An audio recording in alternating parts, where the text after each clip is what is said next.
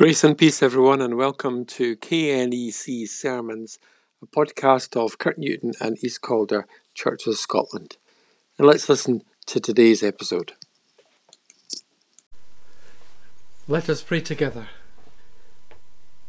God, thank you that you guide us by your Holy Spirit. Shine in our hearts as we think about what you're saying to us today. In Jesus' name we pray. Amen. Knowledge puffs up, but love builds up. I think that's one of my favourite verses of Paul in 1 Corinthians. Knowledge puffs up, but love builds up. Paul, in that chapter 8, is basically saying he'd rather go hungry than cause someone else to fall. Someone else who he describes as being weaker in the faith. That can be all sorts of things. Paul's not going to trip up the weak. He's determined he's not going to harm the poor in spirit. He's not going to claim that he knows better than others. In fact, he says in verse 2 if you claim to know, it means that you don't yet know. He makes it clear that what matters is loving God and being known by God. He's determined to try to model his master, Jesus, the Christ, the Anointed One the Jesus who commands unclean spirits with a word, who exorcises demons and sets people free. Interestingly, in Mark chapter 1, when the demons ask Jesus, What do you have to do with us, Jesus of Nazareth? We might answer, Well, everything, because God in Jesus is showing us that everyone matters and He's after even the most despised, the most unclean, the most rejected, to cleanse every part of our sin ridden lives. No wonder they called him a teacher like no other. He taught with authority, an authority that was divine, that was holy, that was good, that brings people f- freedom, people who are bound by the cares and abuses of the world. I meet so many people who have experienced some sort of trauma in life and what they need is love, compassion, and acceptance for who they are, just as they are. It's what all of us really wants. You would think the church is the best place to receive such care, but it's not always the case. This week, the First Minister apologised for transphobia, and it reminded me of Danny, a trans man who I befriended in Stirling. I first, first met Danny when he was Victoria about seven years ago, aged 18, frightened, depressed, withdrawn. It was very difficult to engage in conversation. She came along, he came along, and gradually they got involved in an art therapy group, group once a week that happened. Um, he he would sit on the edge of the group and not really take much part, but would be there at least.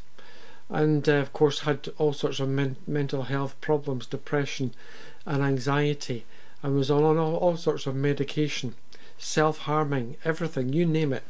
Um, he did it.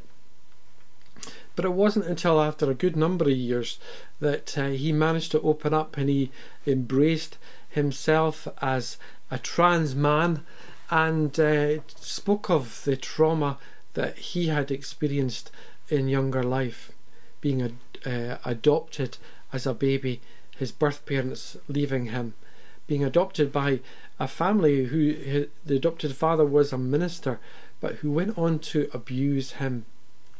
No wonder he was mixed up, and no wonder he had mixed feelings towards the church, in fact, quite negative feelings towards the church.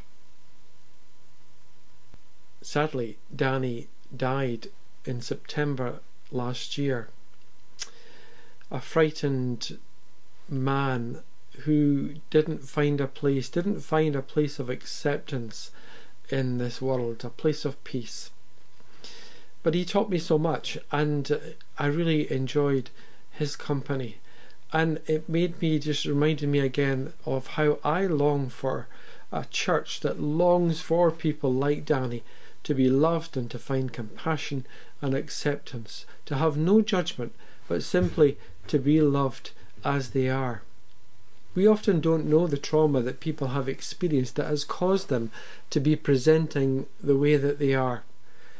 but there's a greater chance of finding out if they are first loved and loved fully and accepted totally for who they are.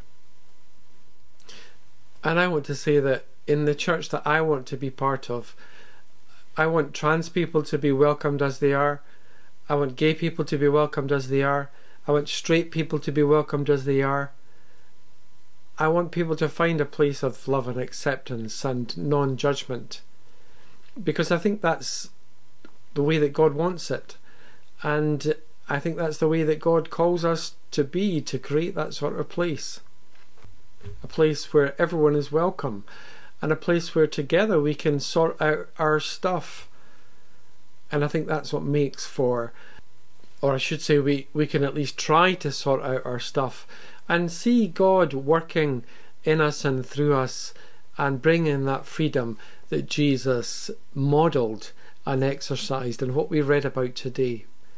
I long for that kingdom of God to be present in a way that is real and is authentic and is life affirming and life giving for all people, everyone included.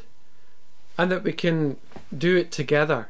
I mean, one thing this pandemic has shown us that it's so important that we work together, not just uh, locally here, but nationally and internationally, globally. This is a global issue that we're each uh, facing, and that, that we need to be together as one family with brothers and sisters overseas. One thing I'm uncomfortable about is just having access to vaccines so easily, whereas so many people in the world don't have that access we need to think about our brothers and sisters in all of this, and I pray, and I hope and pray that our government will um, will, will take take will take heed of the need of the whole world in in conquering this pandemic. So remember Paul's word that knowledge puffs up, but love builds up. Because that's the Jesus way. And may it be our way. Let's pray together. God, thank you that you call us and that you cleanse us and that you accept us and you love us and you show great compassion. Help us in turn to create a church which makes space for all people without judgment, but just with love and with compassion in the Spirit of Jesus. Amen. Thanks for listening, everyone. You've been listening to KNEC Sermons. You can find more information on our website www.knec4jesus.org.uk. Look forward to hearing and seeing you again. Grace and peace.